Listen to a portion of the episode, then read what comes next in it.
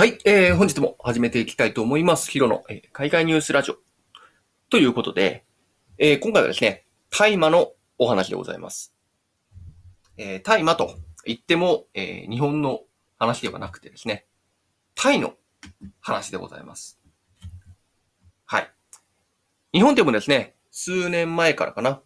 ここ数年ですね、CBD オイルなんてものが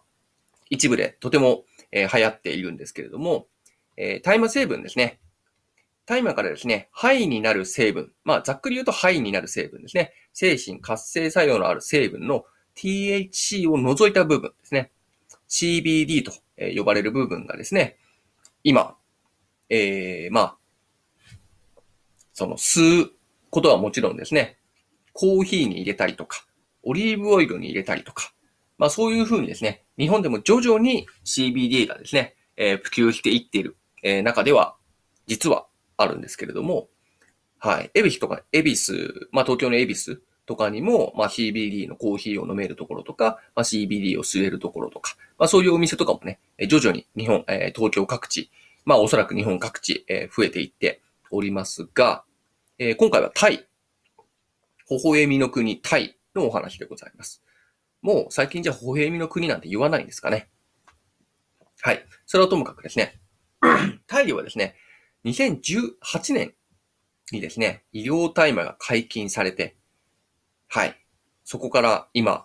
4年が経ちまして、えー今日の最新ニュースでですね、今日の最新ニュースで、そうですね、最新ニュースでですね、えー家庭でのえー大麻栽培を認めるという新ルールを制定したということなんですね。もちろん、これはですね、えー娯楽用タイマーとか、えーそういった嗜好品のタイマーではなくって、え医療用タイマーに、えー借りられた、えタイマーではあるんですけれども、えそれをですね、家でも育てていいよという法律を制定しました。それに伴いですね、6月にはですね、大麻草100万本をですね、タイ全土に無料で配布する計画があるようなんですね。まあ、言ってしまえば、家庭用で育ててほしいから、えー配るから、育ててよっていうことなんだと思います。みんな育てちゃおうぜっていうことなんだと思ってます。はい。自宅で、まあ家庭菜園みたいな感じで大麻を育てて、はい。まあ自分で吸う人もいるでしょうし、まあ基本的には医療用大麻なので、えーまあ換金する。まあそれをおそらく医療用に、えー売る、販売するっていうことになってくるようではあるんですけれども、はい。まあそういった形でね、えー今、タイでは非常に大麻がえ熱い国になっています。日本ではですね、認められてないその、肺になる成分である THC なんかも、えー一部、えー免許を取ればですね、企業での販売とかも認められているようでございまして、えー、そうですね。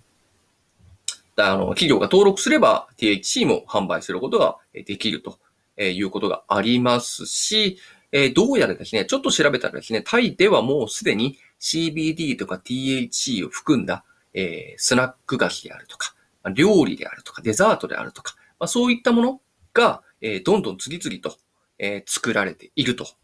えー販売されているということなんですね。まあ日本だとまだまだ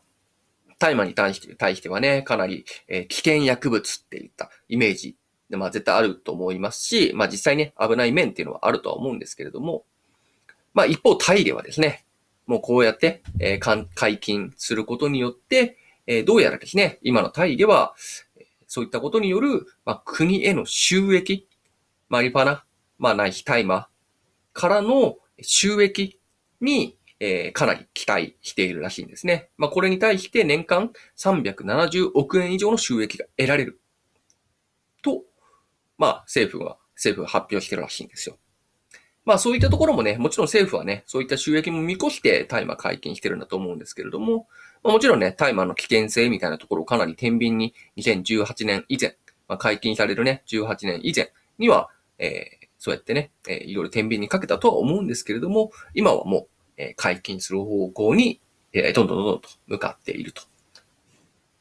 いうことなんですね。まあ、今は医療用大麻だけですけれども、嗜好品の大麻みたいなところも、まあ、そのうちね、もしかしたら解禁されるかもきれないですし、あの、もう医療用大麻が解禁されてるっていうことは、もうかなりの皆様が、えー、吸っている、ないし、摂取しているっていうことは間違いないんじゃないかなと思って思いますけれども。はい。